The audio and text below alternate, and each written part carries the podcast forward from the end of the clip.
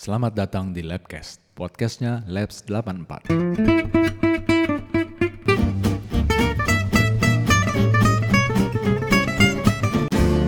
Selamat malam teman-teman. Alumni 84 ketemu lagi dengan kita seperti biasa setiap Jumat malam jam 9 dengan empat orang parubaya yang selalu setia menemani Anda. Ada gua Eja di sini, kemudian di sebelah sana ada Simbah Ganden. Apa kabar Simbah? Alhamdulillah sehat. Semoga semua Sehat, juga ya? sehat nih. Sehat, amin, amin, tiap amin. hari ya kan. Kerjaan lagi sedikit, tapi yang penting kita bersyukur. Jajan. Oke, juga tetap setia ada Om Bobi. Gimana Om Bobi? Om Bobi ini masih masih Alhamdulillah, terima kasih. sibuk ya? Iya, sibuk nggak Langsung sibuk. tanya aja belum udah berapa kali swabnya. swabnya udah nambah Udah. belum Bob? Udah, udah dua digit nih. udah dua digit. Jadi teman-teman, teman-teman, salah satu salah satu kehebatan yang Bobby sekarang adalah dia Hobinya selain lulus ekstrakurikulernya adalah swab, swab test. Udah dua Oh, digit. Di expert. dua digit. Oke, selamat malam ya Om Bobby ya. Kemudian Malam, yang malam. juga selalu setia menemani kita dan yang membuat rekaman kita selalu terdengar baik walaupun zoom-nya tangtung-tangtung. Om Turunan. Bang Toyib. Turunannya Bang Toyib. Eh, dia yang selalu di studio dan nggak pulang-pulang. Gimana Om Dol? Alhamdulillah baik ya. Gimana semuanya sehat-sehat ya? Iya, alhamdulillah. Senang juga ya kita bisa ngumpul lagi. Nah, teman-teman, minggu lalu kita udah melakukan sebuah acara yang luar biasa juga dan ini melebar, nggak hanya di angkatan kita tetapi hampir semua angkatan lab school alumninya hadir. Ada ada apa namanya? perwakilan. Nah, waktu acara kemarin ada satu orang nyempil tiba-tiba muncul dan yang muncul itu adalah di teman kita. Makanya hari ini kita langsung tangkap dia, Om Bobby yang nangkap sih sebetulnya.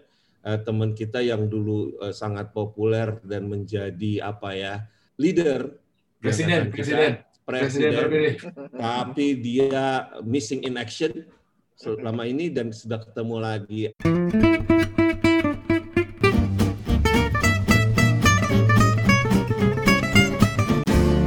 Ada Kang Iit Wahyu, gimana Kang? Apa kabar Kang? Alhamdulillah, Kang Eja, Kang Bobi, Mas Dol sama Mbah. apa kabar Jadi- Om? Sehat? Alhamdulillah, Alhamdulillah Ya. sehat. Waduh. Nih, Still masih- in one masih- piece. Kata-kata siapa tuh? Nyontek ya? Kontak dari Om Dol.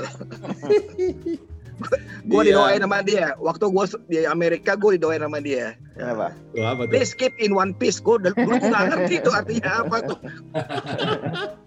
baru setelah gue kerja, gue baru tahu ya namanya. Still in one piece. Ah, tuh. Mantap. Jadi kita kemarin cukup surprise, Kang Iit. Tapi karena berhubung kita lagi jadi host, kita jadi kan nggak dan itu angkatannya banyak, jadi kita nggak nanya-nanya banyak ya. Tapi kita cukup kok. surprise tiba-tiba muncul, peng, gitu ya. Udah pakai backgroundnya 84 pula lagi kan. Sementara yang lain kita masih sering lihat lah kalau yang lain. Tapi kalau yang satu ini, waduh, ini luar Kejutan. biasa nih Kang Iit nih. Gitu. Kejutan yang menyenangkan ya. Iya, Oh. banget banget karena selama ini kita agak-agak lost contact juga ya Kang ya Oh, emang hilang. jadi Bahasa lo terlalu emang halus. hilang ya, emang hilang ya Eh, tapi bukan berarti menghilangkan diri dari kita kan? Enggak, gue enggak monitor. oke Monitor. jadi. Nah kemarin memang habis acara itu kita langsung semua "Ayo, siapa-siapa yang bisa kontak? Akhirnya Bobby yang menghubungi Kang Iit nah itu pendidikan sekarang mungkin sekarang lagi santai-santai udah mandi udah makan malam udah mencu beberapa kita akan ngobrolin sama Kang ini seluk beluk atau ceritanya dialah ya setelah setelah selalu dulu kita sama-sama di lab school SMA kemudian kita eh, pengen denger juga akhirnya dia ke mana Siap. Kang It kumaha Yes. Kang It aduh ke mana wae Damang, damang, damang, damang. It, Saya, dulu, dulu lo selesai SMA tapi kuliah di mana tapi sih? It? gua kuliah di Universitas Pancasila, ambil ekonomi. Manajemen. Oh, banyak Jadi ya kalau- Pancasila yang angkatan kita ya. Iya, Pancasila ada lima Banyak. soalnya. Oh, gitu. Ya sila ada lima, iya betul. Oh, berarti Jadi kakak kelasnya bini gua lo ya? tapi manajemen lu langsung ya. Jadi kalau lo ngambil manajemen tuh artinya sekolah yang nggak punya ke- kepribadian ya. Lu. Kok Maksudnya? gitu? Nggak ngerti accounting, nggak ngerti accounting, nggak Oh. ngerti, nggak ngerti ekonomi. Sekolah gampang gitu. gitu. Karena yang di, yang diajari Oh, tipis-tipis. Pancasila siapa ya Pancasila sama sama Novi ya Novi, Novi. Dewi siapa Oh, lagi Novi ya? sama Dewi. angkatan kita ya Vivi. Novi Vivi mana? Vivi, Vivi kon Dewi. Cokro kan Dewi Cokro. Pancasila juga Oh, Vivi ekonomi eh Vivi apa sih hukum ya? Gue lupa. nggak tahu pokoknya. Lili hukum. Lili. oh Banyak iya juga yang di Pancasila ya. Banyak. Banyak, banyak. Pak Awaludin. Gue nggak tahu. Awaludin Jamin maksudnya. Oh iya, zaman gue rektornya Awaludin Jamin. Oh, iya. Bini Oh, juga, bini dia. juga Pancasila ya. Kenapa? Bini gua Pancasila juga. Oh Ekonomi. gitu. Jadi sebenarnya gampang aja karena gue nggak keterima di UI gitu kan. Terus Hmm. kebetulan bapak gue itu adalah dekan pertama di Fakultas Ekonomi Pancasila. Oh. hmm. Jadi gue masuk ke sana. iya iya iya Iya, begitulah. Berarti masih di sana lah ya di Borobudur ya. Nah, gue eh, nomaden. Gue masuk di Borobudur. Keluarnya di Lenteng Agung. ah, hari pertama gue itu nggak mau cukur, jadi gue di apa namanya dikerjain sama menwa waktu itu. Oh. gitu. Nah, gua di, dikepung di tengah lapangan gitu kan gua. Gua pikir gua mau dikebukin nih sama Ambon-Ambon nih. Nggak ada angin, nggak ada hujan, datanglah teman kita nih, namanya Timothy. Oh, Ini. Temi. It lo mau pulang sama gua. Temi, dia bilang, It lo mau pulang sama gue. Iya. Nah, gua baru tahu tuh kedahsyatan karomahnya Temi. Dadak itu Ambon-Ambon langsung keluar. Sejak itu gua nggak pernah di, nggak pernah diganggu sama Ambon-Ambon. itu hebat orang preman. Cuma gara-gara itu mau pulang sama gua nggak, gua bilang iya. Oh, Temi Temi di itu ya, di Pancasila ya. Pancasila. Jadi gue di Pancasila aman karena mendapat perlindungan secara nggak langsung dari udara TNI. Dari Teman. oh, oh Itu- gitu ceritanya Itu, itu orang punya karomah itu kalau kita bilang wali gitu ya. Ah, dia karomah. serius Serius. Serius. Gue serius serius. Gue udah tinggal digebukin. Oh itu gue pikir gue mati, gue lawan aja lah, gitu kan. Datang, tunggu tunggu tunggu tunggu. It lo mau pulang sama gue nggak? Mau? Mundur. Wah hebat juga Hebat. hebat juga Temi Dan gue yakin Temi nggak tahu cerita itu. Karena dia nggak nggak dia nggak kerasa kalau nyelamatin lu gitu ya. dia nggak tahu kalau dia jagoan. Temi mana sih? Dia nggak tahu kalau dia jagoan. Gitu. Temi mana?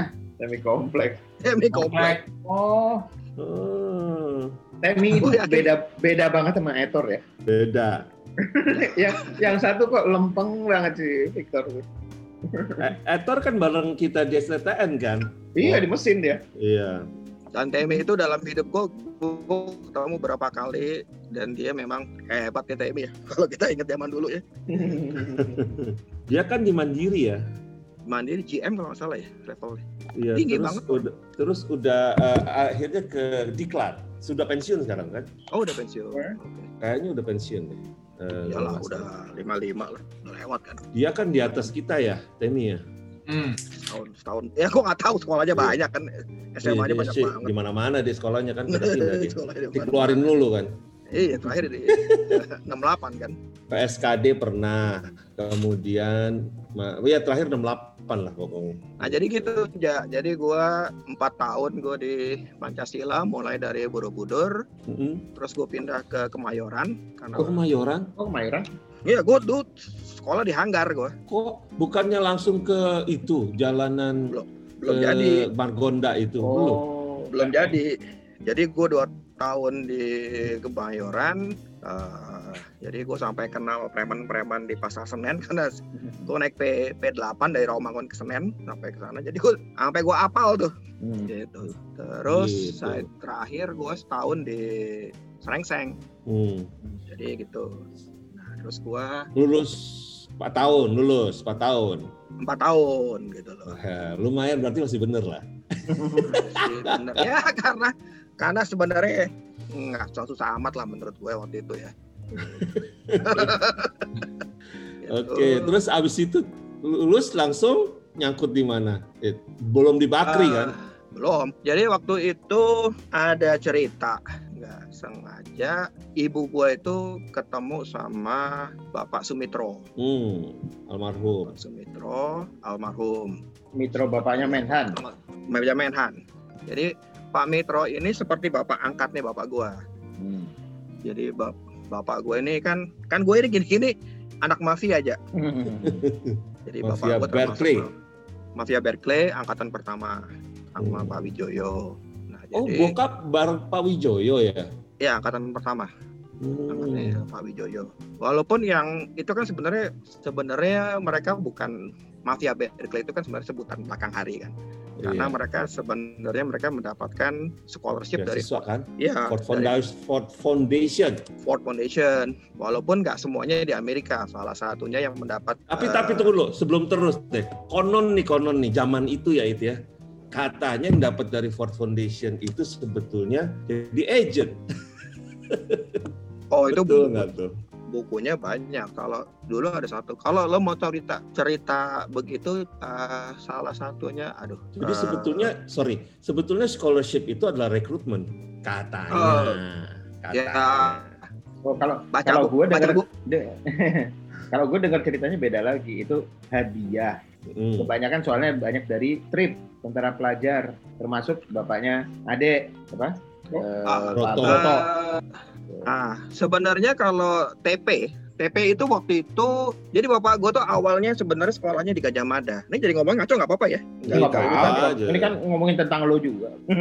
Jadi bapak gue itu awalnya sekolah di Gajah Mada. Jadi waktu di Gajah Mada, itu bapak gue sadar bahwa dia nggak bisa jadi dokter karena mata yang sebelah kiri nggak sempurna, Hmm. gitu. Jadi bapak gue itu lalu pindah ke eh, Unpad ngambil psikologi. Hmm. Nah, waktu di Unpad itu dia bersama dengan pasukannya TP. Jadi bapak gue itu Hmm. adalah eh, TP, tapi bukan TP kan ada eh, tentara pelajar 17 ya. Nah, Brigade 17. Bapak gue bukan Brigade 17. Bapak gue itu yang eh, ngawal eh, Karisidenan Solo. Nah, jadi waktu perang, bapak gue itu sempat melindungi eh, Karisidennya eh, Sudiro. Sudiro itu bapaknya si itu artis-artis Sudiro itulah. Hmm. Nah, Pak Sudiro, Pak Diro ini akhirnya menjadi gubernur DKI pertama. Jadi Hmm. bapak gue menjadi anak angkat lah, anak angkatnya si Eyang Diro. Jadi dulu gue tuh suka ke Teguh Umar untuk suwon gitu. Dulu gue pikir itu kakek gue, ternyata bukan. ya kita kan gak tahu. Saking ya. saking saking deketnya lu pikir emang bener kakek lu ya. Ya, jadi kan dulu anak buah ya, anak buah yang ngawal kantor Karisidenan Solo. Mungkin sekarang jadi Solo Raya. Gitu loh. Hmm. Nah, yang lucu ketika gue ikut ujian eh, PPPT di Bandung tuh. Kita lulus SMA kan banyak yang ikut ke ujian PPT, PPPT kan? Apa sih IPTN ya Nuranio dulu. Iya, iya. Masa sih lo ikutan? Gue ikut ke sana. Kok ketemu kita? Gue gak ketemu kita. Oh mungkin nggak tahu lo ngomong. angkatannya beda kali. Ya, Kita kan berapa ya, Bob? lah, gitu. Ya, Ya, abis ya, lulus lah. Ya habis lulus. Ya iya iya Lulus. kalau belum lulus Ah. mana bisa ikut lagi. Habis lulus. Yang udah bisa lu, yang belum lulus bisa ikut ujian ya sekarang ini. Udah lulus ujian SMP. Kalau nggak salah yang lulus yang lulus tuh anaknya si itu ya, salah satunya anaknya si Kristurisno ya angkatan itu. Wow, tahu. Ya termasuk Baruno lah. Baruno kan, tapi Baruno bukan yang kalau kita kan Oh, dulu ke. Delf. Iya. Tujuannya. Ade kalau Ade langsung Ade ke itu. Oh ya Pak itu si Langsung Cepi lah. ya, si Cepi ya, Ah. ya, Cepi. Cepi. Nah, Cepi kan ke Delf. Gitu. Nah, Cepi- Cepi siapa? waktu gua ujian di Nurtanio itu, pada waktu itu namanya Nurtanio kan, Hmm. gua dipanggil sama gua dipanggil sama kepala HR-nya Nurtanio. Hmm. Gue bingung kenapa gue dipanggil. Gue baru tahu ternyata bapak gue dulu komandannya dia. Oh, oh, oh, oh. Jadi gua, jadi gua- dan kak, bapak gue eh, ternyata cacat karena perang gitu kan.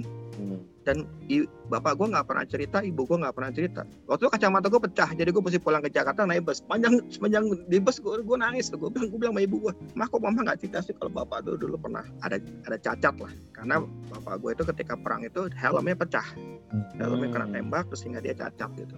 Hmm. Nah jadi banyak ya dalam hidup gue banyak hal-hal yang terbuka dengan sendirinya dalam perjalanan. Jadi Nurtanio itu membuka, oh ternyata bapak gue. Walaupun gue nggak lulus gitu, tapi hikmahnya gue mulai mempelajari sejarah bapak gue. Di situ bapak gue ternyata cerita lagi. Nah ini gara-gara si eh, suaminya si Tian nih, kan suaminya Tian itu kan sahabatnya si Peter itu kan sahabat kakak gue.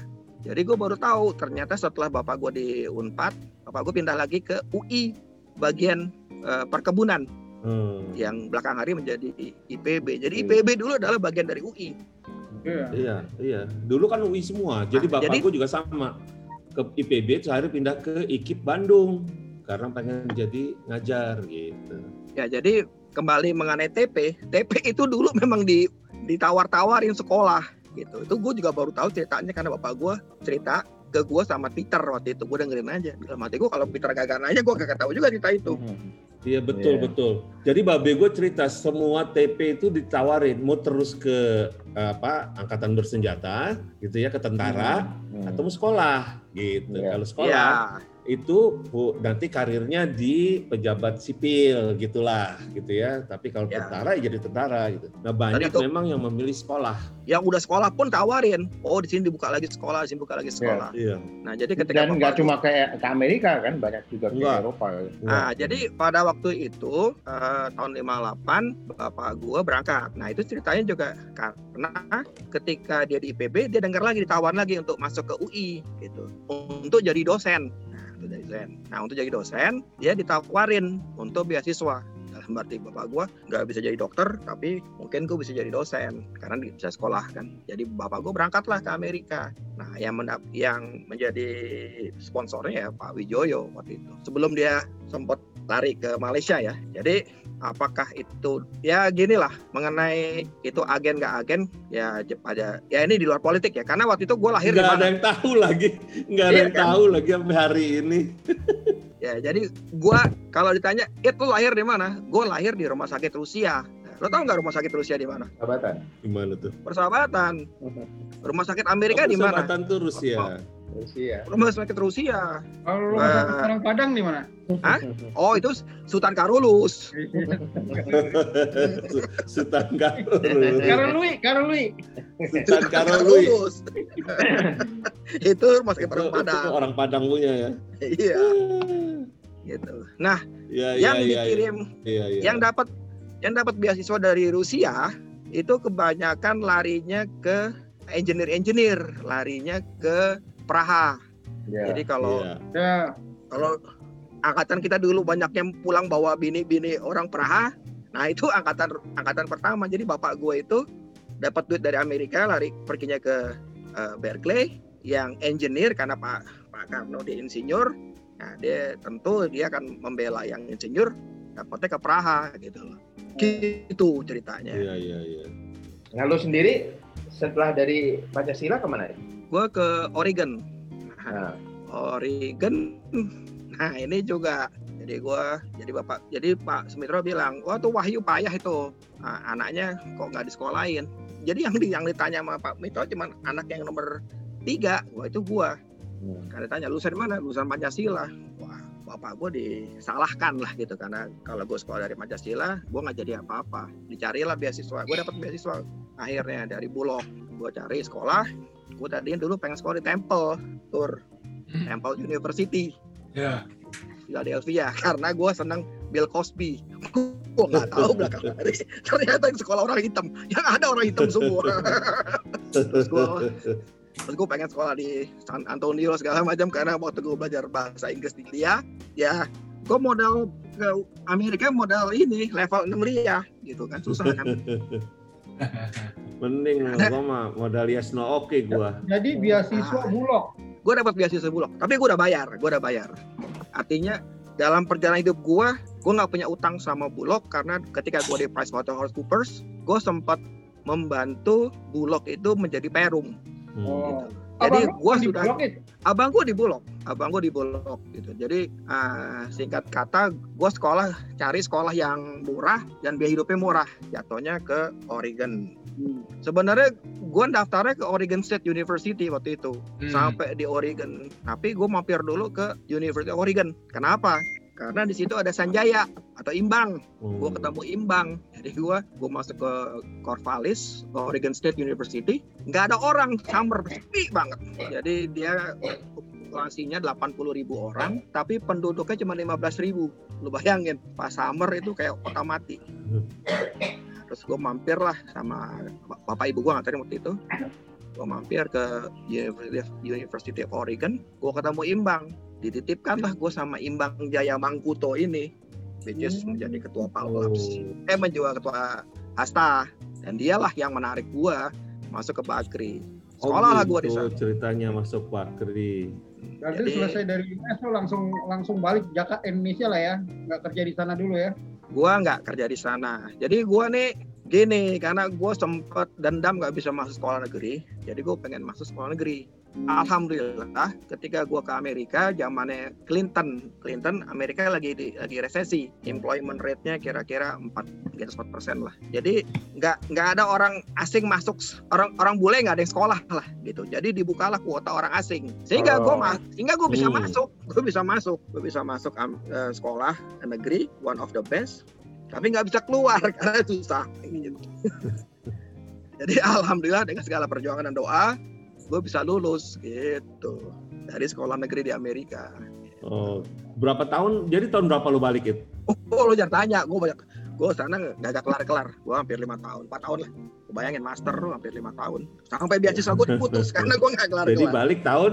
gue balik tahun 9 Jadi balik tahun? dan 4 dan 4 Oh, 9. dan 4 gue balik gue sempat jalanin usahanya roommate gue jadi gue pas di Amerika di Amerika itu ada sesuatu yang gue belajar untuk bisa menerima. Jadi waktu kita di lab school kan kita pada dasarnya kan teman-teman kita kan ya setara ya tingkat sosialnya ya gitu kan. Artinya uh, middle class lah ya banyak profesional gitu. Dan gue agak benci sama orang-orang borju. Nah waktu di Amerika Tuhan maha adil. Jadi gue bermain sama orang-orang borju bahkan gue jadi punya roommate orang-orang borju. Dan gue ini ibu gue cuman pesan gue dua du- tiga hal. Satu kamar mandi harus bersih. Dua eh, lemari es nggak boleh kosong. Gitu gitu aja sih. Nah jadi dengan modal itu ternyata gue banyak diminati sama roommate-roommate Indonesia karena gue selalu bersihin kamar mandi. Dan apa namanya gue selalu kasih makan. Gitu. Banyak yang numpang. Jadi lo bayangin, bukan. Jadi gini, gue tuh gue tinggal di kondo, tapi gue tidurnya di eh, kalau di kan di sana kan ada apa namanya walking closet ya, walking closet tempat naruh jaket sebenarnya sih. Ya gue tidur di situ. Gue taruh kasur, gue tinggal di situ. Kan gue pagi udah keluar, jam jam 8 pagi gue udah ke, kampus, jam 12 malam gue pulang dari library. Nah tapi Sabtu Minggu, roommate-roommate gue kasih makan. Jadi lo bayangin mereka nyewa apartemen 1000 dolar, gue cuman nyetor 200 dolar. Karena gue rajin bersihin kamar mandi mereka. Maka gue disayang sama roommate-roommate gue. Oh, nyambi lo ya berarti. Ya surviving, surviving, Surviving. surviving. Dan lucunya, lucunya ketika gue di Amerika itu, gue tuh memberi subsidi kepada anak-anak orang kaya yang kagak, yang selalu terlambat bayar uang apa namanya uang apartemen. Gitu. Bang sewa. Hmm. Iya, karena landlordnya suruh manggil manggil gue, ya akhirnya gue talangin dulu, gue talangin dulu. Bayangin loh, gue menalangi orang kaya. Karena mereka telat itunya dapat duitnya. Lo bayangin 2.500 dolar itu nggak sampai lima hari bisa habis. Waduh. Ya itu sih tahu lah gitu kan. Ya lo jalan sebentar ke bookstore ngambil, oh ini lucu, beli apa, beli apa, beli apa gitu kan. Jadi 2.500 seminggu habis. Wah 2.500 satu semester bos. Hilang tuh anak-anak sinting. Ah. Jadi memang memang apa ya Tuhan maha adil lah selalu ada rahasia di balik itu. Hmm. Jadi gue balik, gue dititipin sama roommate gue, salah satu roommate gue anak jenderal untuk jalanin bisnis mereka. Oh, Ya. oke. Jadi tahun pertama gue kerja itu gue kerja di WTC dulu. Jadi dulu kerjaan gue itu clipping, bikin clipping, clipping.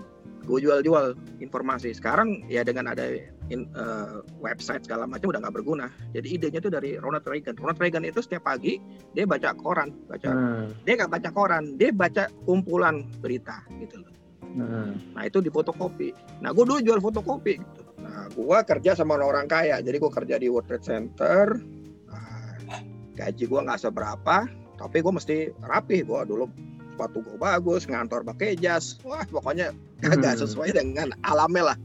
Hmm. gue nombok gue jadi kalau kita makan dulu di World Trade Center tuh ada cafe namanya El Pinto.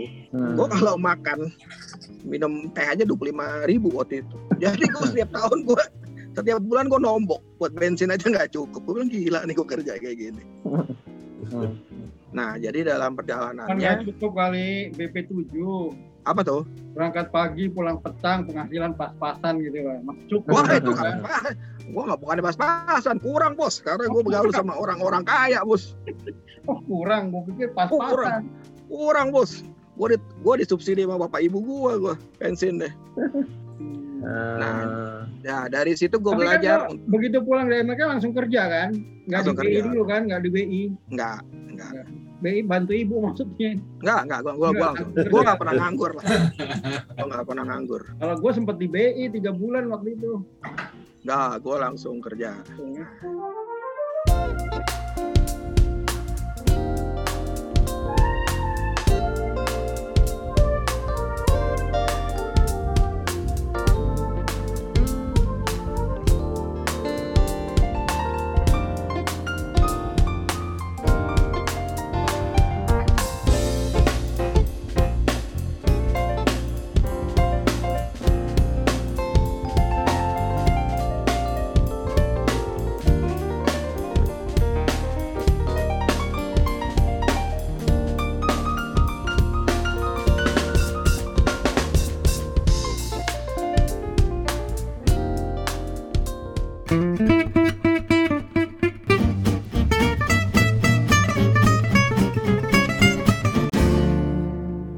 yang menarik eh, sekretaris gua itu anaknya konglomerat di Indonesia. Hmm. Itu dulu bapaknya keluarga Avan. Jadi kalau pendengar namanya Avan, Avan bersaudara dulu punya Datsun Datsun. Zamannya proyek Banteng, Benteng ya, Bentengnya Pak Karno. Nah, jadi sekretaris gua itu eh, orang kaya yang jatuh miskin, jatuh miskin. Jadi gua kalau itu pikir ini kayak film Beauty and the Bold gitu kan. Jadi gua dengerin Kayak ada saat lah ya. Eranya ada saat itu apa? betul eranya saat Betul, eranya ada saat. Ya ini ini pengusaha Sumatera kan, Sumatera, Sumatera Selatan lah, Bengkulu, Palembang, Lampung gitu kan. Nah, jadi gue diajarin sama dia, it lo setiap minggu minimal sekali lo mesti eh, spend uang untuk hangout. Nah, itu gue belajar. Hmm. Terus gue bilang, wah gue nggak punya duit. Dia bilang, gue nggak percaya lo nggak punya duit. Terus gimana lu tahu gue nggak, lo gue punya duit? Nah di situ gue belajar menilai orang kaya. Jadi orang kaya itu cuma ada dua hal yang lo nggak bisa tipu. Pertama adalah jamnya. Orang kaya itu kagak pernah pakai jam jelek. Hmm. Kedua orang kaya itu se semiskin miskinnya orang kaya kagak bisa pakai sepatu jelek. Hmm. Nah itu berguna buat gue di kemudian hari ketika gue punya anak buah yang memang dari keluarga kaya. Jadi kalau anak buah gue kaya, ya gue nggak boleh nggak boleh halang-halangi gitu loh. Karena memang dia nggak bisa pakai sepatu jelek, dia nggak bisa pakai tas jelek gitu. Lo bayangin dulu gue punya anak buah ke kantor pakai Louis Vuitton, Hmm. satu kantor ini membenci dia gitu. Gue bilang nggak apa-apa, emang lu udah sampai kaya lu nikmati aja. Dan gue gue seneng punya anak buah kaya karena anak buah kaya kebanyakan nggak rewel. Ya bukan berarti gue nggak punya anak buah yang kaya yang rewel juga gitu, tapi ya, itu yang gue pelajari gitu loh. Nah jadi gue di situ gue sebar-sebar, uh, gue tahu nih pak usaha bahkan bangkrut, nah, akhirnya bangkrut juga. Eh gue ketemu Denny Sukmana. Hmm. Apa tuh ya? Hmm. Ini Ini mana? Lab school juga kan? Iya, kelas, Iya, kelas B, B. kelas B. Kelas B kalau nggak salah. Iya. angkatan gua gua sama Doni jadi gua Doni Saudaranya jadi. Doni. itu dulu kita belajar di Siki Mulyono ya kan Oke oke. Hmm. ya kan ya, dengan Doni atau Denny? Doni dan Deni Doni Deni Oh. Deni Oh, jadi berempat. berempat gitu loh nah yang kagak masuk eh, sekolah negeri cuman gua gitu kan nah jadi waktu itu gue diajarin kalau lo mau ngirim CV lo jangan masukin ke amplop coklat gitu. Jadi pada waktu itu gue ke mana aja bawa CV gue gue tuh udah gila dia gitu loh. Gue orang nggak nekat. Bahkan kawinan tuh gue bawa CV gue taruh di, am- di amplop putih jadi gue masukin di dalam jas gue ketemu Denny di kawinan. Gue kasih di CV gue lo cek deh. Dua hari kemudian gue dipanggil. Oh. Denny Kerjalah. apa? Di mana dia? Wah, Dene waktu itu jadi kepala cabang di Bank Bahari. Bank Bahari itu adalah Ah, bank punyanya Lipo sama Angkatan Laut. Marinir ah. gitu loh. Ya, yang punya itu namanya aduh kok gue lupa ya. Dia tuh yang punya Hotel Kristal. Hmm. Tapi kekayaan dia bukan di situ. Kekayaan dia adalah di Blok E dan F Tanah Abang. Hmm. Lu bayangin tuh orang kayanya luar biasa. Gue sekolah di Beos di Glodok. Nah, gue masuk ke apa namanya? Gue belajar, gue culture shock gue. Jadi gue dari Romangun ke Glodok. Gue kerja di kawasan Cina. Hmm. Jadi gue kalau makan di Glodok, itu gue Bergerak bidang apa itu? bang di bang, bang Bahari, Oh, lu di Bang Bahari. bang Bahari. Oh, sama om gua dong kalau gitu. Rudi. Sama, oh iya, Ru- Rudi, Rudi, Bahari Boy. nah, Rudi marah sama gue karena gue meninggalkan dia. Oh, gitu. Hmm. Eh, Oh tuh om tuh hebat tuh. Rudy tuh hebat tuh. Gitu. Dia jadi gue di bawah satu direktur Melayu satu satunya direktur yang dipercaya sama Cina. Ya Rudy itu kalau nggak salah. Iya. gitu. Jadi gue sebenarnya waktu itu mau dipromosi untuk jadi eh, apa namanya yang pegang ekspor import lah. Nah, financial trading yang akhirnya itu kerjaannya si Dewi Dewi Cokro tuh dia dunia Oke. ekspor import lah Import import ya. Terus sekarang Bos. ini di mana lo? Ah. sekarang ini nanya dulu abis dari situ ke mana Bahari dari Bahari Ah, dari Bahari gue cuma tiga bulan sebelum probation gue udah keluar karena gue keterima di Schroders Investment Bank Oh, nah, Bang. Investment. Bank jadi gue hampir empat tahun di Investment Bank bantuin IPO, right issue, merger acquisition segala macem lah di BEJ dong kantor. nggak gue kantornya di Lipo Oh di Lipo.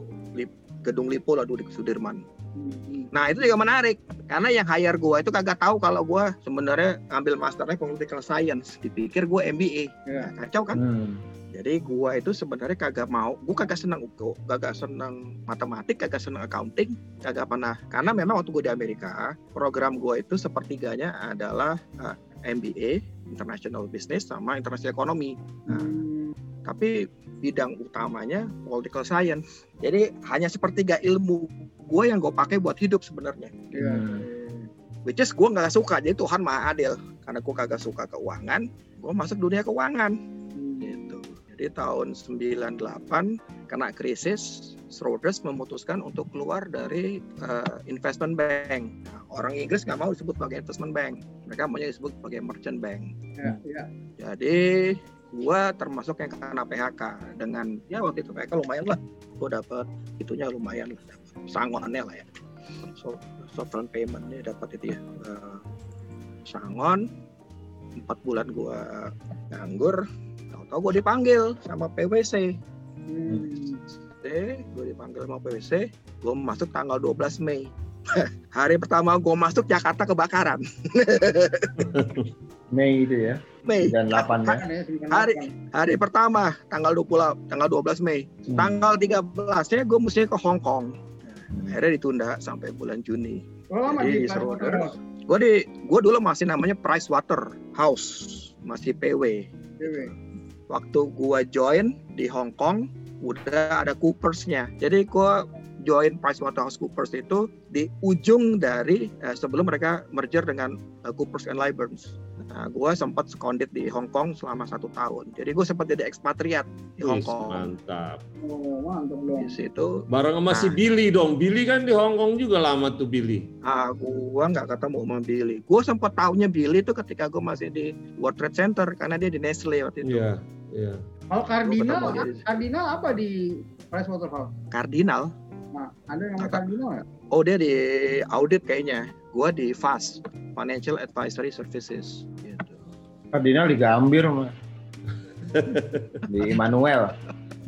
Gitu. Oke. Nah, ya. jadi gua setahun mesti keluar karena kalau gua lebih dari situ gua mesti bayar pajak. Ya kan, jadi gua on and off setahun, tapi sebenarnya effectively gua 60 hari gua di ada di Hong Kong. Gitu. Oh. Jadi dulu kerjaan gue likudator, likudator Peregrine Fixed Income Limited. Nah kerjaan gue tuh nagih utang, nagih utang, Hmm. utang-utang. Jadi Oh. Jadi gua ini waktu di Hong Kong setiap hari Jumat tadinya gue ditemenin sama bankers-bankers di sana. Ketika gue tahu gue nagih utang-utang mereka, gue kagak ditemenin. Termasuk sama si siapa nih bekas direktur Garuda nih. Hmm. gue pernah deh. Setelah gue tahu gue nagih utang dia gue kagak ditemenin. Gue dimusuhin sama satu kota. Gitu, gitu. karena gue likudator. Ya likudator artinya gue debt collector lah Iya, ada kolektor. jadi singkat kata gue hampir 10 tahun di PwC dan pindah di tengah jalan gue pindah dari financial advisory karena gue ribut sama bos gue, gue pindah ke X Group Hmm. tapi pegang inward investment. Nah, gue bagian legalnya waktu itu. Jadi gue bantuin perusahaan asing yang mau mendirikan perusahaan sampai di likuidasi sampai in between. Nah, pada waktu itu gue berterima kasih tuh sama Bapaknya Tarek karena Bapak Tarek itu kan walaupun cuma dua tahun nih dia jadi presiden, tapi banyak sekali peraturan-peraturan pemerintah yang baru. Nah, gue waktu itu termasuk orang yang menguasai undang-undang PT, undang-undang likuidasi dan segala macam, sehingga gue dulu bisa ngajarin undang-undang PT dari A sampai Z kepada anak baru dari dari SH. Gue dulu lebih jago dari SH. Sampai di PwC itu gue dianggap sebagai Mas ini kan apa namanya sarjana hukum liar, kagak punya kagak punya ijazah, tapi bisa kasih legal advice. Nah, bedanya PwC dengan kantor hukum, kita tidak memberikan advice yang legalistik, kita kasih legal, kasih commercial advice berdasarkan regulatory framework. Jadi gue bisa kerja dari kantor lo, mbah. Kalau lo butuh orang, gue lagi nganggur soalnya sekarang. Oh, Atau punya gila, banyak Mbak. waktu. Yang yang lo yang lo sebutkan semua itu gue sama sekali tidak mengerti. Nggak apa-apa, nggak apa-apa. Kan lo, kan lo mau nanya, gue ngapain aja kan? Satu jengkal pun gue gak ada yang ngerti lu cerita apaan Iya. gitu. Tapi dahsyat juga lo ya. Maksud gue masuk ke dalam kehidupan yang cukup. Ya, buat gue sih itu complicated ya. Sementara gue kan hidup gue adalah di, bidang-bidang yang ya seneng-seneng kemudian eh, bikin-bikin eh, hal yang yang bisa ditonton gitu ya beda banget gitu loh maksud gue. Bukan hanya bukan hanya complicated, tapi ini spesifik gitu. loh. itu juga menjadi menjadi concern gue juga mbah gitu karena gue pada satu titik gue merasa gue ini bukan ahli apa-apa gue ini generalis master of none apa namanya jack of all trader gue Ya. ngerti banyak tapi nggak tahu apa-apa jadi di PwC itu gue dilatih untuk belajar mengenai finance legal sama tax jadi gue ngelihat semua masalah itu dalam tiga kacamata. Kacamata pajak legal sama tax gitu. Legal apakah transaksi ini uh, tax driven atau finance driven gitu atau legal driven gue bisa ngakal-ngakalin. Jadi gue ini banyak ngakal-ngakalin transaksi pada akhirnya. Jadi akhirnya gue jadi kancil karena sifat gue sebenarnya mah kancil juga. Gue diasah jadi kancil bener di sana Itu gue rasa lo dapet dari karena ini, It. karena dulu ketua OSIS gue rasa. oh iya nah kalau nah sebenarnya itu dimulai dari Eja Kok gue tiba-tiba Oh benar. Nah ini nih ada sesuatu yang lo nggak tahu ja. Jadi pada suatu hari Syahdan pada suatu hari datanglah seorang bernama Syahreja Yusuf Eno. Datang ke tempat gua. It, gue minta jabatan jadi wakil ketua osis. Gue bilang ambil aja pekerjaannya gitu. Gue kasih jabatannya, gue kasih kerjaannya. Apa yang gue lakukan? Gue seneng seneng gitu kan. Ada dua hal yang gue gua manfaatkan dari permintaan lo ja. Satu, ketika lo datang ke tempat gue, gue mendapatkan political mendapatkan pol- political protection dari angkatan 83 yang waktu Hmm. itu ganas-ganas ya. Kalau Eja gue jadikan pejabat, gue nggak akan diganggu angkatan 83. Bahkan gue support. Ya nggak aja. betul betul. gitu. Kedua, Eja ini yang kerja. Jadi kalau ada acara pensi-pensi, gue suruh aja Eja kerja dan su kerja. Gue pulang ke rumah pagi, gue lihat tenda apa panggungnya selesai, baru gue gini. Jadi waktu gue jadi ketua umum osis sebenarnya gue hanya uh, going to the flow, gue menikmati aja gitu kan. Waktu bagian Maya tanda tangan ya, bagian tanda tangan Iya. ya. Terus waktu Indah, Indah ini kan menarik juga Indah ini. Indah ini gue harus terima karena gue ada ada ikatan politik lah yang gue gak bisa sebutkan dalam forum ini. Sehingga Indah ini harus gue akomodir karena gue pernah berjanji sama suatu dalam suatu political ah, apa namanya alignment gitu ya. Gue harus Indah terima mana, dia. Indah? Gitu. Indah Palaps. Indah ketua Palaps, Palaps. Oh, Palaps. Indah itu setiap Sabtu itu naik gunung. Naik gunung. Nah, peraturannya setiap Sabtu itu setiap mereka naik gunung harus dapat tanda tangan Pak Hamzah Kalau setiap Sabtu naik gunung kan nggak bisa. Jadi Indah itu naik gunung dengan personal guarantee gue. Lo bayangin, gue setiap hari Senin tuh gue, aduh ini anak selamat. Jadi gue, gue setiap Sabtu Minggu tuh gue nggak bisa tidur gue. Ini kalau ada anak yang hilang di gunung, jaminannya gue. Tapi gue akomodir Indah itu. Oh. Hmm. Jadi lo cari Indah deh, Indah. Indah itu stok-stok yang menarik deh. Yang Indah mana sih? Indah mana? Klasi, klasi, palap. Palaps, ketua Palaps. Dia gak, gak akan dihormati orang rumahnya tinggal. Rumahnya itu di mana Bob? Hmm? Rumahnya Indah di Indah. eh, oh, Indah Palap Cilincing. Ah, ah. di Priok Iya. atau apa ya? Iya di bongkaran itu. Apa sih yang yang jadi jadi Islam itu jadi apa sih namanya? Itu. Oh, Ramat Tunggak. Rumahnya di Keramat Tunggak dan keluarganya itu punya orkes dangdut. Menarik ya. Teman-teman kita tuh menarik menarik. Nggak Bos. tahu gue. Nah itu gue gak share ke lu juga. Walaupun lu wakil Ray. walaupun lu wakil gua, ada beberapa hal gua nggak bisa share ke lu. gitu. Dan itu nggak perlu juga kali. nggak perlu, Saat itu Karena juga gue tidak memerlukan itu kali. nggak perlu karena kan mengganggu lo. Yang penting Iya. lo kerja buat gua, gua bisa tidur gitu aja. Iya, maksud gue pada saat itu juga buat gue nggak pengaruh juga maksud gue uh, info-info itu karena Enggak. Uh, hal-hal yang yang apa namanya yang gue uh, sukai untuk lakukan sebetulnya nggak nggak nggak ada hubungannya juga sama hal-hal yang kayak gitu gitu. Lo tau nggak gue pernah dipanggil rektor, Rektor IKIP, panggil menteri, dipanggil oh Nugroho Noto Sustanto. Om Nugroho, kenapa kenapa? Om Nugroho, Om Nugroho marah sama rektor. Rektor marah Hmm. sama kepala sekolah. Kepala sekolah marah sama ibu gua. Jadi gua ini pernah dimarahin. Gua mungkin satu-satunya ketua OSIS yang ditegur sama menteri. Seumur hidup. Dan mungkin gak ada sejarahnya lagi. Dan urusannya bukan urusan lo sebetulnya ya? Urusan gue. Oh urusan lo juga. Urusan gua. Jadi waktu itu. Nah ini lu banyak yang gak tahu juga. Waktu itu kita bikin pesantren kilat. Ya nggak jadi. Pesantren kilat sama mau bikin apa namanya bakti sosial untuk betulin apa MCK di desa di Sukabumi apa di mana gue lupa gitu. Cari-cari uang nggak dapat terus dapat dari Indomie. Berbox-box lah pokoknya dalam bentuk in kind gitu. nah pada waktu itu Pak Nugroho kan lagi sensitif tuh sama Woila lah Is- Islam jamaah lah segala macem. Lo bayangin tetangganya anak pet school jadi kuping. Jadi intelijen tuh kupingnya kuat. Lo bayangin anak SMA bikin acara pesantren kilat intelnya sampai ke Pak Menteri Pak Menteri malam itu manggil Bu itu ya, apa? Bu eh, siapa namanya Menteri? Eh rektornya? Bukan rektor, direktur. rektor rektor. IKIP. Bu Koni, Oh, Bu Koni, Koni. Koni. Ibu Ko Ibu Koni dipanggil Pak Nugroho malam itu tetangga kan? Nah Bu Koni pulang manggil Pak Sulhan Nah, Pak Sulhan paginya manggil ibu gua. Jadi pada zaman itu eh, sebagai ketua umum OSIS banyak hal yang nggak gue share. Gue senang-senang aja, buat lucu-lucu aja. Jadi pada waktu itu mantap ya. memang Tapi mantap ya, berarti itu benar-benar belajar politik sebetulnya di situ dong ya. oh iya, oh iya. Jadi gua Pakai ini tuh it. Hah? Pas udah di bisnis kepake dong. oh kepake, kepake. Di- apalagi di Bakri ya. Penuh intrik ya. Wah jangan lo tanya lah itu sih luar biasa. Sampai satu titik gua nggak kuat juga.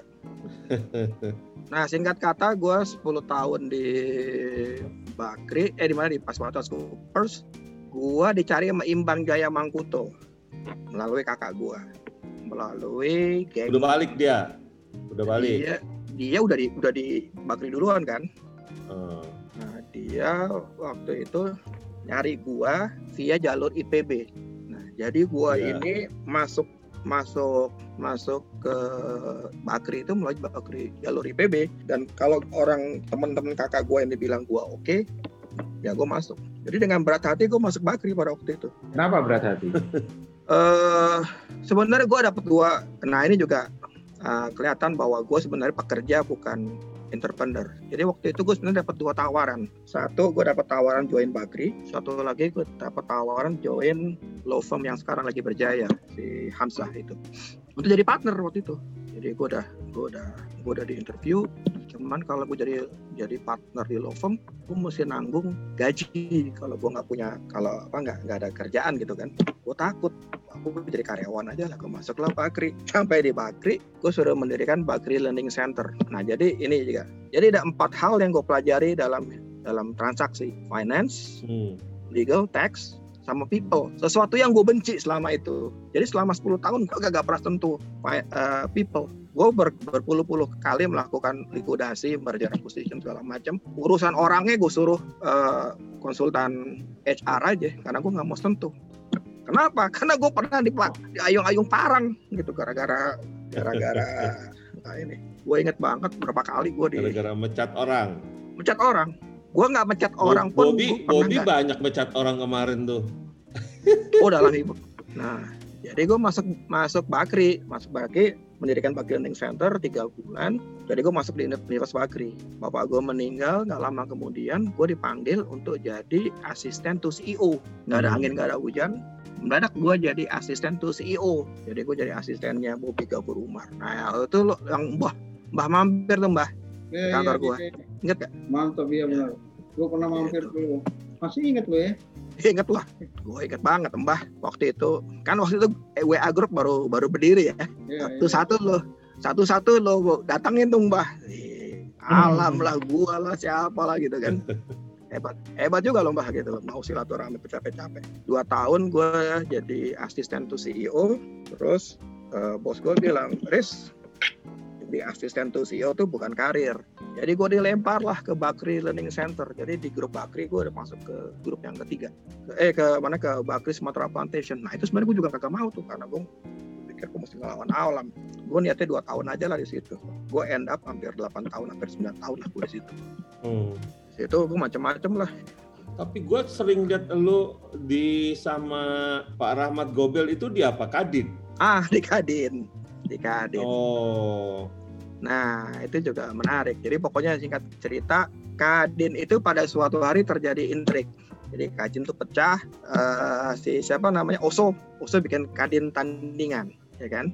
Kadin tandingan. Jadi Kadin itu akhirnya terpecah antara Kadin eh, Su- Sulawesi. Jadi zaman JK itu bawa nah ini ada sedikit politik lah. ya. Ketika JK naik itu banyak sekali pengusaha-pengusaha Sulawesi Selatan yang mendadak pegang peran gitu kan. Ya Mbah ngerti lah gitu kan Iya. permainan para politik dan para pem- pemain lah gitu kan. Nah gue tuh sebenarnya diminta untuk menjadi pembantu bos gue si Bobby gitu.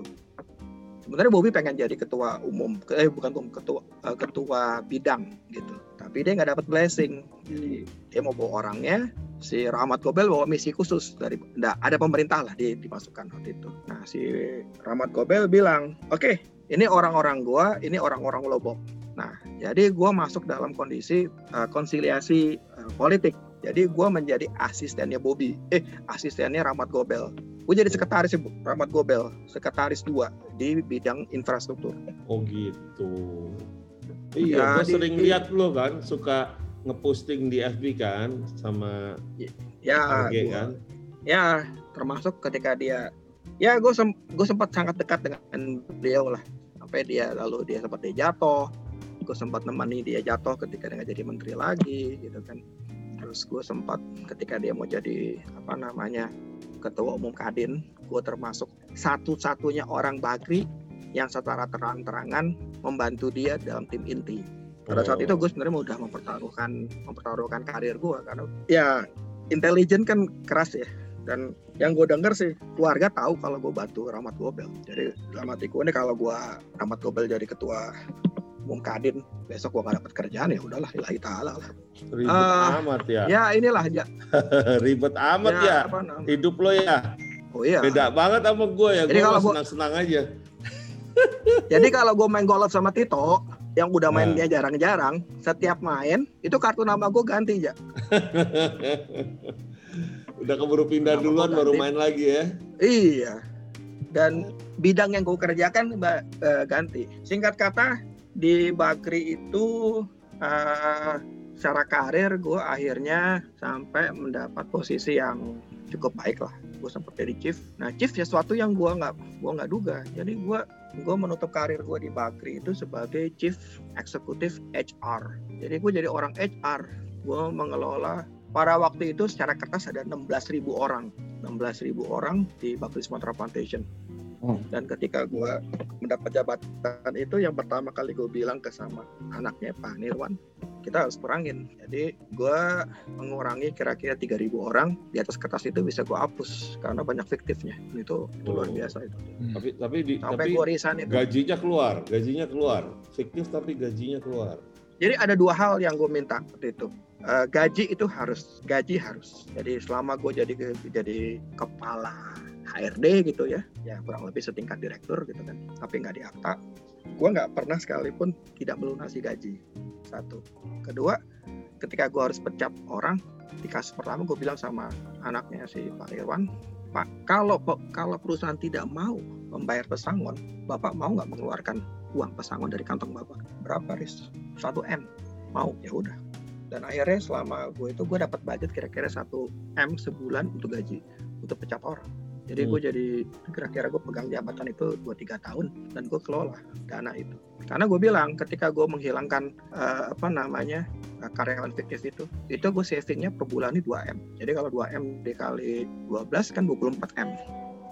Artinya gue tidak menghasilkan profit buat perusahaan, tapi gue saving 2 juta dolar. Makanya Hmm. kalau gue minta duit, gue kagak bisa ditolak. Eh, gue udah berjasa, give me some money. Cuman memang pada waktu itu ketika gue dapat jabatan itu, gue sempat empat kali di bait ah ya ini kan perusahaan keluarga ya gitu. Salah satunya kalau ada apa-apa lo mesti tahu bahwa lo harus dipenggal.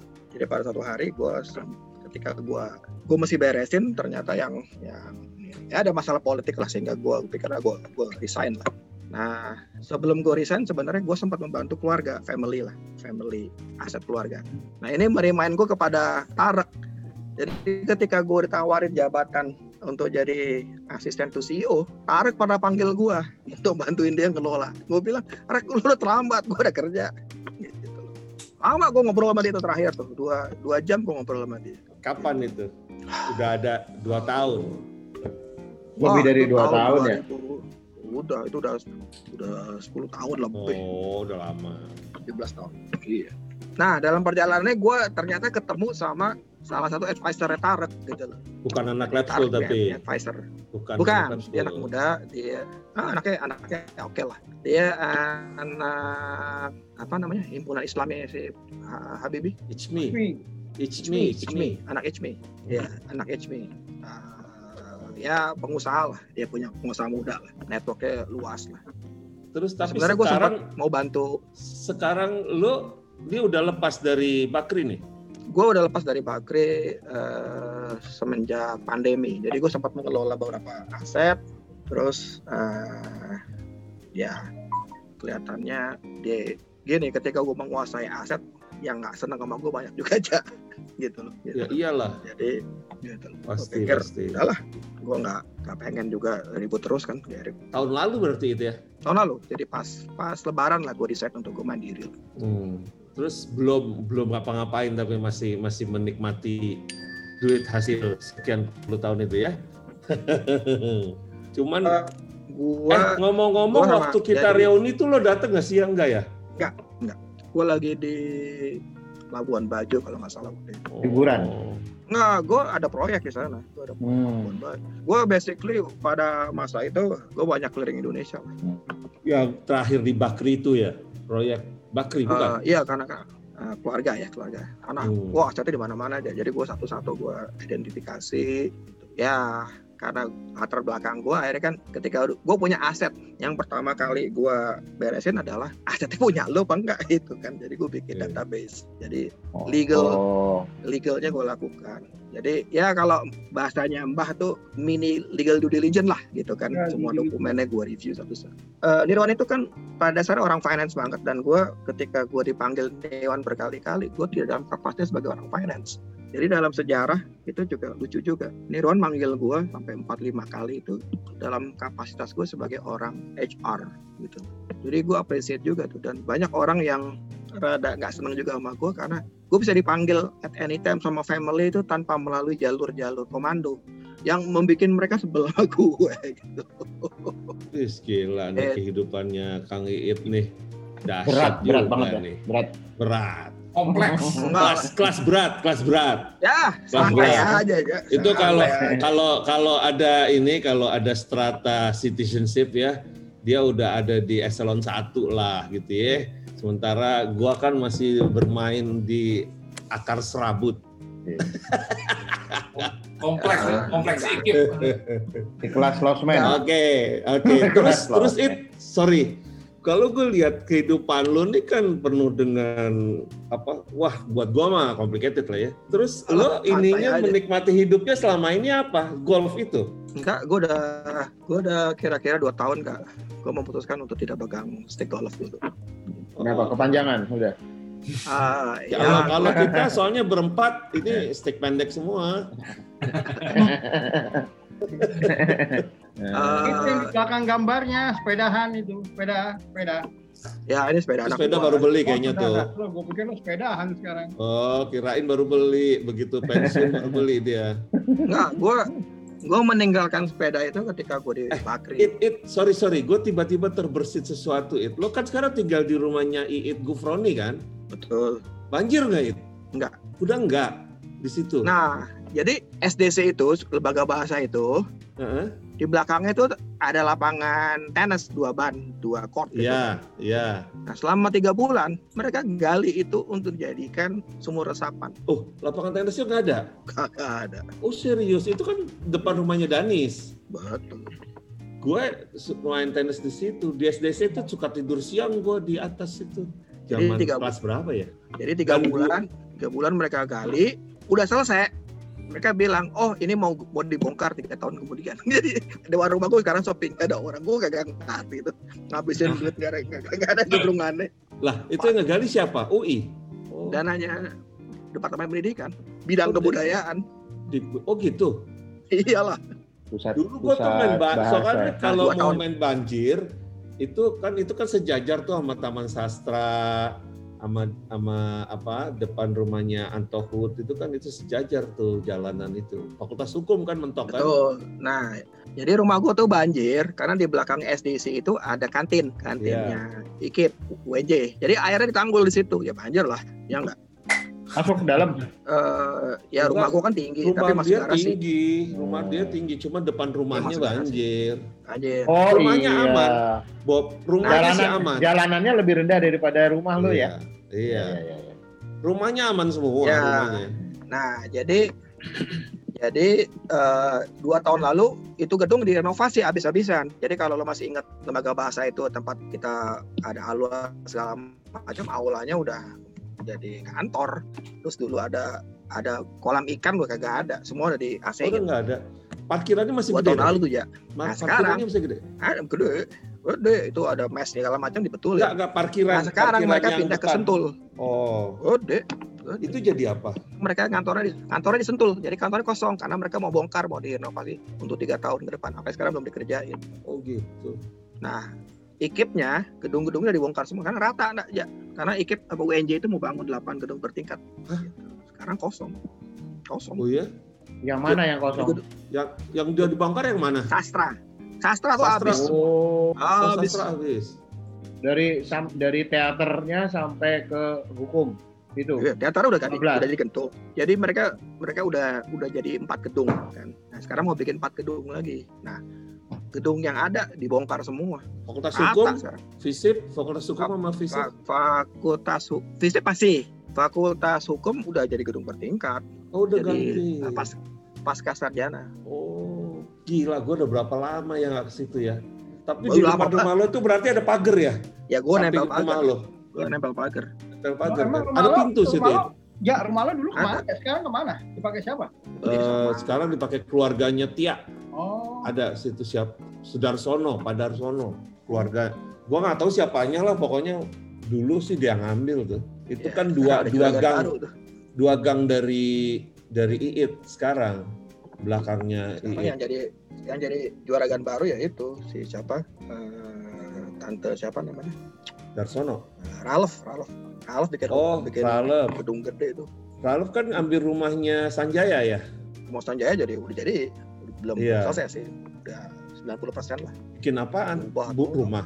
rumah gedong Gua Jadi tahu, orang lama masih ada siapa It? si Nanto. anaknya anaknya Darsono masih ada terus Hmm. si itu ya ada keluarganya si Asmoro baru semua tempat lo ya Nanto, Afda, Nanto, Hafda, eh, Singgih, A- Singgih, Boras, si Alim, Boras, Boras, sama Bobi. si si siapa namanya Ahok, Dobi nggak ART. gitu. Oh, oh, Aam, Aam kan bukannya kayak Ahok, Aam. Eh? Wah, Dobi udah di situ sih, ya? Am. Ah, masih. Si. Dobi di ini Bob Bob Dob Bob eh Dobi di Pondok Cabe. Oh, pindah semua. Heeh. Ikut bapaknya. Sanjaya kan di Australia. Manjaya di Australia, udah nggak balik-balik lah. Iya. Terus tempatnya itu ya Dia Ismu kan Amran, kawin kawin sama kakaknya Bimim ya, Sanjaya itu ya. Santi. Santi ya. Hmm. Terus tempat itu si Ismu Amran, keluarga Ismu Amran, Masih Keluarga ada. Madinah, si Morangkir, Budoyo masih ada. Terus depannya siapa sih keluarga itu? Itu masih Ardi, itu masih lengkap Ardi. lah. Ardi masih ada, keluarga Ardi masih ada. Tapi ngomong-ngomong, masih ada. lo anak lo berapa It? Sekarang It? Anak gua dua. Anak gua yang pertama tanggal 1 berangkat ke berangkat ke London ngambil Sekolah? S2, S2 Oh. hukum Hmm. anak Itu gua. anak yang pertama. Satu besok. Udah, udah anak gua udah, udah di London. Jadi anak gua di London sebelum lockdown eh, Oh. empat hari sebelum lockdown. Anak yang pertama itu. Anak yang pertama sempat kerja dua tahun di PricewaterhouseCoopers Hmm. di kantor hukum yang baru. Nah, si siapa namanya? Meli Darsa. Oh, Darsa. Anak yang kedua.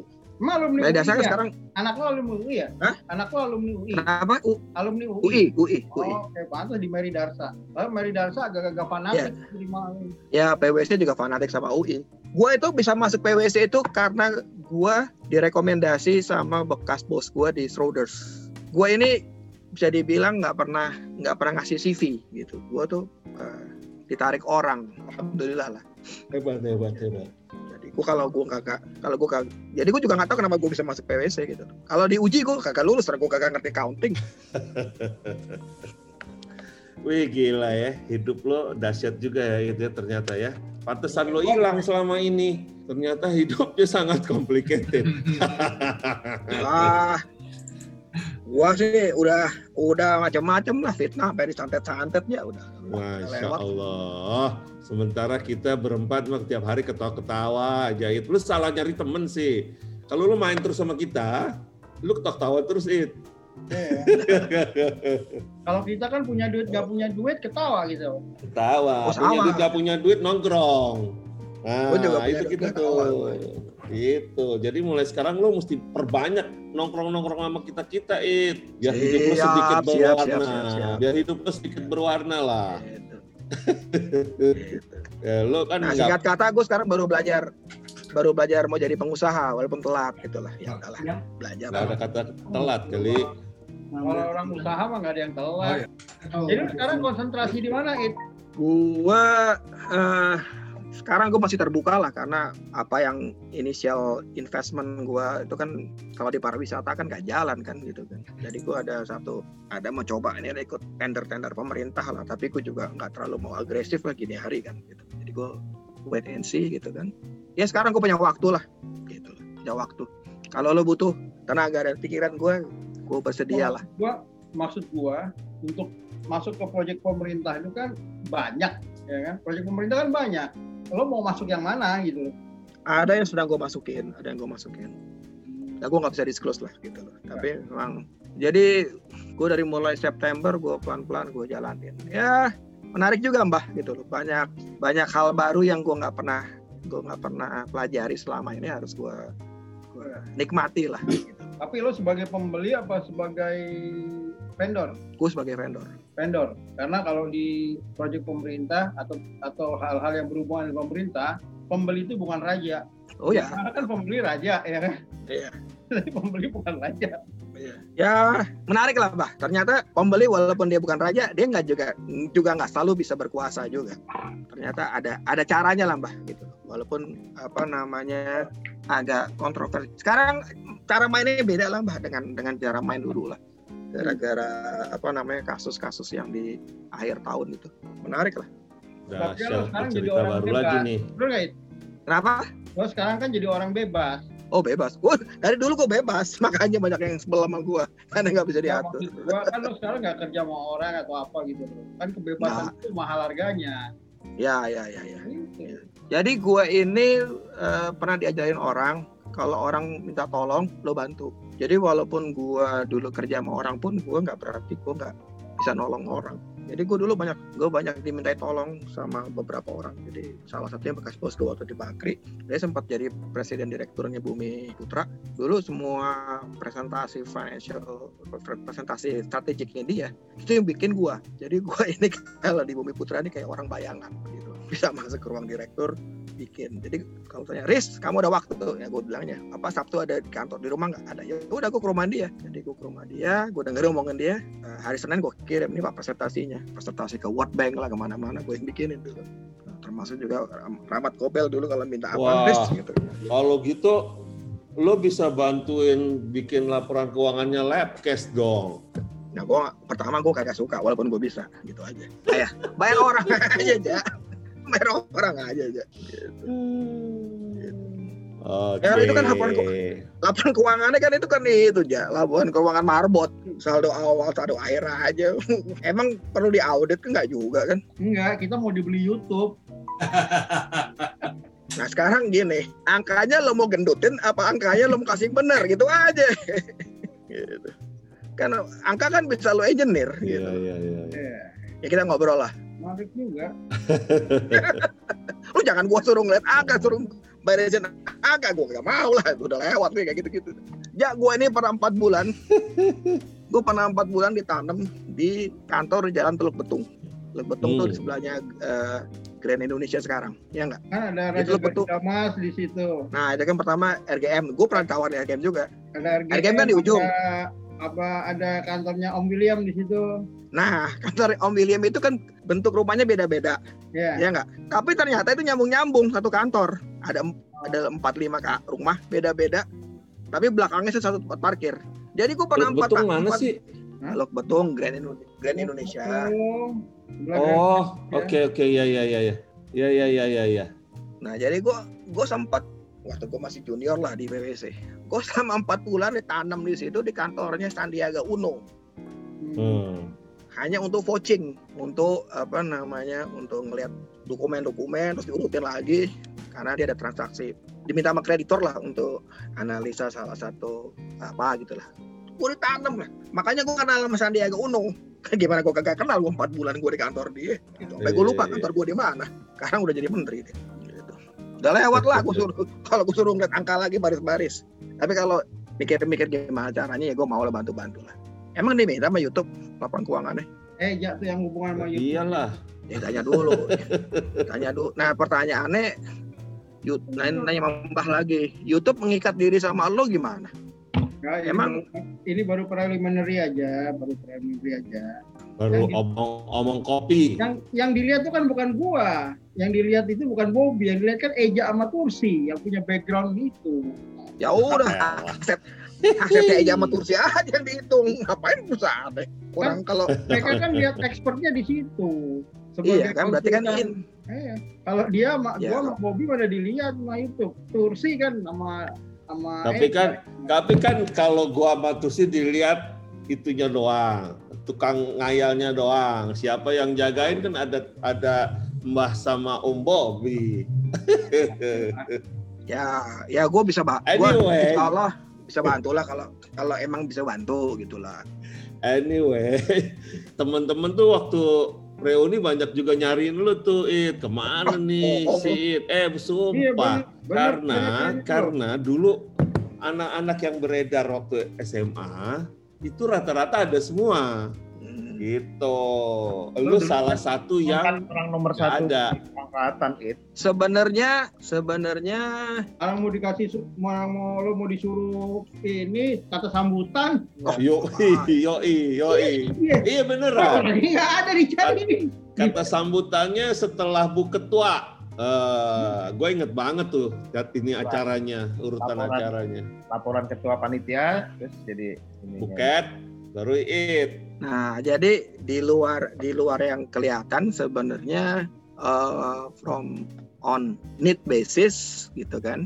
Nah, Gua sebenarnya eh, banyak juga diskusi sama Dewi. Karena Dewi ini luar biasa. Dia ini dia sebagai sebagai financial expert yang sumber duit gue banyak berhubungan sama dia gitu loh. Gitu dan ketika gue pegang beberapa project yang sifatnya properti gue banyak berhubungan sama Tito sebenarnya. Jadi di luar itu sebenarnya gue nggak berarti nggak nggak nggak beredar gitu. Tapi on, on need basis nggak sesuai dengan expertise gue satu-satu gue gue datengin. Gue sama Winda pun ketika dia belum jadi ketua umum gue eh, cukup dekat gitu kan gitu. Emang ketika lo kalau jadi ketua umum ya gue nggak nggak ada deketin lagi lah. Kebetulan Winda itu sempat sempat jadi vendor gue di Bakri. gitu. Jadi gue Hmm. gitu. Jadi sebenarnya nggak nggak Hmm. juga gua nggak nggak berkumpul-kumpul lah, tapi on one on one basis gua uh, berhubungan cukup indah. Lo memantau Yes. perkembangan teman-teman nggak ya? Eh, nggak spesifik sih. Kenapa? Nggak. Ada banyak teman kita yang yang eh, udah pergi duluan gitu tahu ya tapi ya. Oh kalau gitu gue sangat sangat sangat concern. Salah satu yang gue kaget itu Sakti, karena gue termasuk orang yang sering ketemu Sakti. Oh gitu. Iya, kan Sakti Sakti kan di Bakri kan, dia internal Bakri. audit internal auditnya Oh. Antv Oh, Sakti itu di Bakri. di Bakri. Jadi ketika gue denger Oh, dia meninggal, Dia kan komunikasi dia. Eh, Sakti apa ya? Administrasi ini ada ya? Bagian apa Kan? gitu? eh, eh, ya dia di Visip UI kan.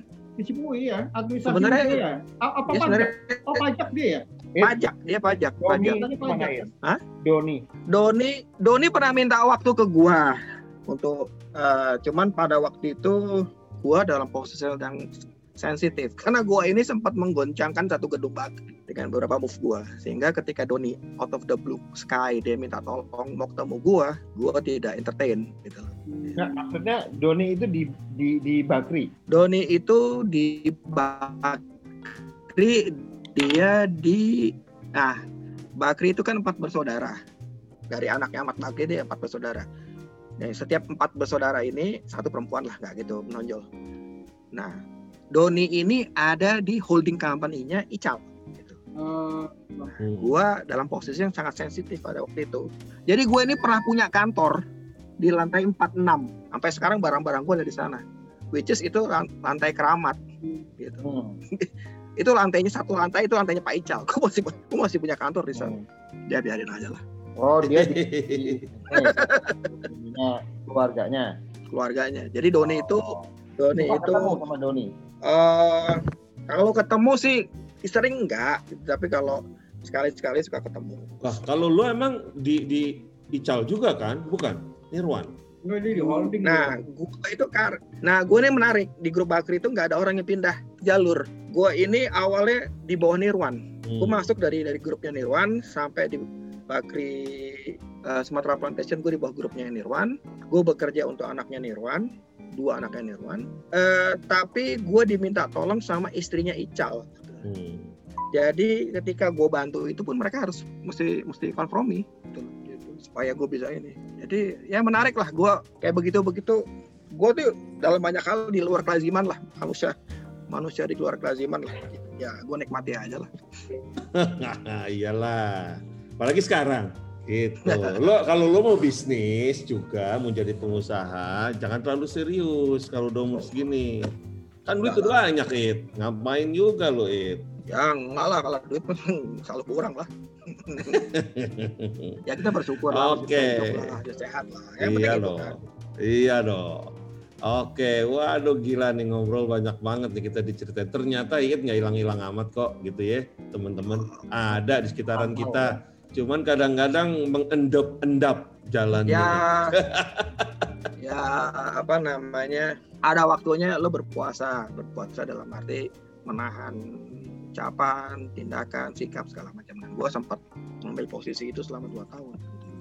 Dan ketika gue Oke. berpuasa, It, yes, selama ini berarti yang paling lu sering ketemu anak 84 siapa sejak lulus SMA? Nggak ada. Sama gue aja. sempat ke, gue sem sama aja. Gue sempat sempat minta tolong Tito dan eh, Tito sempat gue ajak. gue sempat ngajak dia ke Bali, proyek gue di Bali, karena dia punya proyek di Bali juga kan. Dia gue pernah ajak dia ke mana ke Labuan Bajo gitu loh. Oke, oke. Yang sempat Tapi- gue ajak keliling-keliling ya Tito lah. Oh, tapi berarti memang lu ini eh, nyambungnya ke orang luar 84 lah ya gitu ya, lebih ya. Ah gila lo, hidup lo oke banget tapi.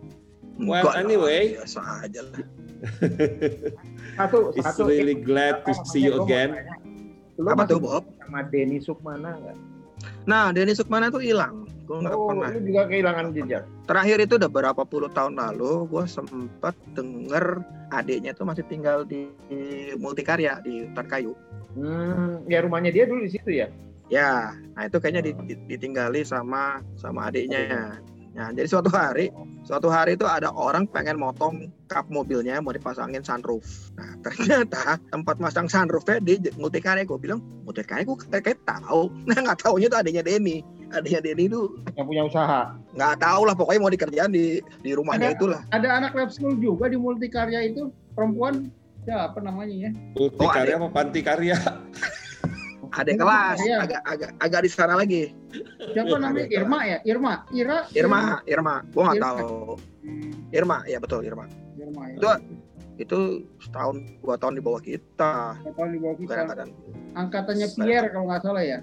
Ya, ya, ya, ya. Iya. Jadi it it besok besok apalagi kalau pandemi udah beres nih kalau kita WA WA untuk ngumpul-ngumpul datang dong itu ya. Dateng dong. Oke. Eh anyway, gue tuh sebetulnya dapat kabar ya teman-teman 84 ya. Eh, kabarnya mungkin eh, ya mengejutkan atau tidak mengejutkan. Jadi suatu hari Teddy eh, Teddy Teddy Lab School itu kasih tahu ke gue dia berhubungan sama sama adiknya Agus Anugrah Ananda. Jadi Oh, baru tahu bahwa eh, Agus Anugrah Ananda itu di Amerika memang terakhir dia di NASA, tapi katanya dia sudah eh, mendahului kita tahun 2001 Hah? Gitu. Iya dong? katanya. Gue juga dengar tapi gue lupa siapa yang cerita gitu loh. Iya, jadi gua lagi lagi nanya lagi ke Teddy eh, dan dia lagi coba tanya ke adiknya lagi. J- eh, katanya jadi sejak 2001 eh, Agus Anugrah itu sudah eh, mendahului kita semua eh, di Amerika katanya ya.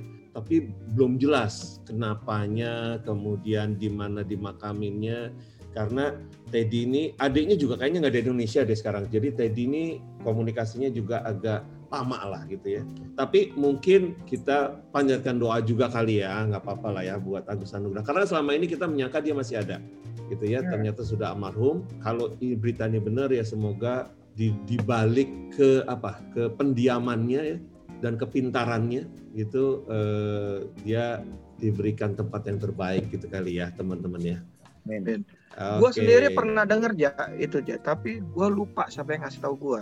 Dan benar udah lama kan?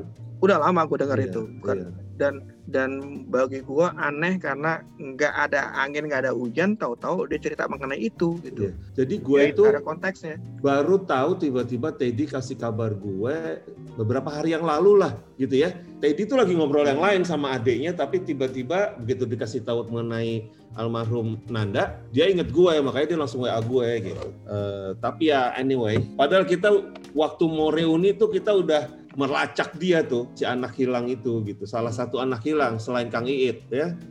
Cuman alhamdulillah Kang Iit masih ada nih. Mungkin dia nggak nggak mungkin mungkin nggak tinggal di bumi lagi kali dia. di jangan-jangan dia udah ikut roket yang keberapa gitu kali ya ke mana gitu. Anyway, terima kasih banyak nih Kang It. Malam ini Siap, sudah sama-sama. bisa ngumpul lagi. Besok-besok kalau kita ngumpul datang ya, jangan susah. Jadi yang pasti setiap Jumat malam kita sih berempat udah pasti ada nggak ada obrolan kita pasti datanglah melalui uh, podcast gitu ya. Siap, siap, siap. Gitu dan kita Ya berharap- undang aja lah podcast podcast gini lah, Iya. ngalur ngidul aja lah. Iya dong. Enak ngobrol ngalur ngidul. Ngobrol Iya, masa ini kan- lalu, siapa tahu dari situ ketemu ide apa kan kita nggak tahu ya. Iya. Gitu. Iya, Oke, oke siap. terima kasih Kang Iit. Eh, Sama-sama. semoga sukses. Sama-sama. Nanti kalau Amin. bisnis kita ada bisa nyambung, yuk kita ngobrol siapa pun di 84. Eh, thank you. Eh, Simbah, terakhir ada yang mau disampaikan Simbah? Nggak ada. Cuman satu aja bahwa Labcast ini jangan sampai pernah berhenti gitu loh. Kita udah punya dua. Lalu gimana caranya supaya bisa melebarkan lagi gitu loh. Oh iya, jangan lupa ya. Ya, teman-teman juga dengerin roll ya. Rumpi Olea Leo. Rumpi oleh. Eh, Ya, menurut saya sih obrolan wanita. ini ini ada satu satu yang saya amati ya dari dua tahun terakhir adalah eh, digital ya. Saya, saya terus terang orang nggak ngerti digital dan pengen sekali belajar mengenai digital. Nah jadi ini podcast ini bisa dimonetize sebenarnya kalau kita bisa apa namanya reshape lah atau diduplikasi dengan sesuatu yang di luar ini sesuatu yang lebih komersial. Sayang udah jalan kan gitu. Karena memang eh, kita berempat kan semua tergantung niat. Sampai hari ini niatnya memang hanya ingin menjadi penyambung teman-teman 84. Nggak tahu besok, nggak tahu besok. Kalau butuh duit tiba-tiba kepikir kan ya boleh ya boleh aja, gitu ya. Oke, uh, Om Bobi, ya, ada yang mau disampaikan? Uh, satu prestasi lagi dari Labcast kita nemuin atau bisa yang yang yang udah lama nggak muncul. Mudah-mudahan yeah. kita nanti uh, berikutnya bisa nemuin lagi dan kita bisa bawa mereka ke sini gitu ya, Jaya. Memang itu kita tujuan kita. Om Dol, Om Dol? Nggak ada, nggak ada, Ja. Udah, okay. cukup. Oke, okay, Kang It, terakhir Kang It, buat teman-teman 84 stay healthy, stay safe, and blessed. Thank you. Jadi teman-teman 84 jangan lupa uh, selamat ulang tahun buat yang minggu-minggu ini ulang tahun, yang Februari uh, ulang tahun. Selamat, selamat ulang tahun, Mbak. Bahagia. Thank you. Mbak, eh ya Mbak, selamat ulang tahun, Mbak. Terima kasih. Alamat gue masih punya kan kalau lo perlu buat Gojek. Apa ya? Okay. Alamat iya. gue masih ada kan? Ya, besek-besek lah. Kita terima besek aja. Ya. Mau ngirim. Kirim lo mau kirim kayak gitu ke tempatnya Eja kali-kali enggak masih ini kok masih nggak boleh nggak nggak kerasa 55 tahun padahal sebetulnya gue udah punya rencana tuh 55 tahun itu kan angka yang bagus gitu loh Alah, iya. tahun mulai lagi deh. Enggak, okay. tadinya gua gua mau ngundang mau ngundang lo diajak makan aja susah bagaimana mau diajak kerja lo. transfer aja, transfer aja. Oke. Okay. Uh, kemudian teman-teman 84 jangan lupa Live for Life-nya ya yang punya komitmen ayo ditambah lagi Februari sudah mau lewat yang uh, punya komitmen pada Live for Life. Kemudian uh, kita tadi mendapatkan kabar beberapa teman tetap dalam keadaan sehat gitu ya. Kita juga sedang membantu beberapa teman kita melalui Live for Life uh, yang masih memerlukan perawatan dokter lah gitu ya jadi teman-teman ayo masih terbuka terus yang mau komit dengan level life. Jadi itu malam obrolan malam ini tidak ada yang penting, yang penting adalah kita nemuin Kang Iit malam ini. Terima kasih Kang Iit, terima kasih Pak Warubaya. Kita ketemu lagi untuk itu kita sekarang pamit. Thank you. Bye. Bye.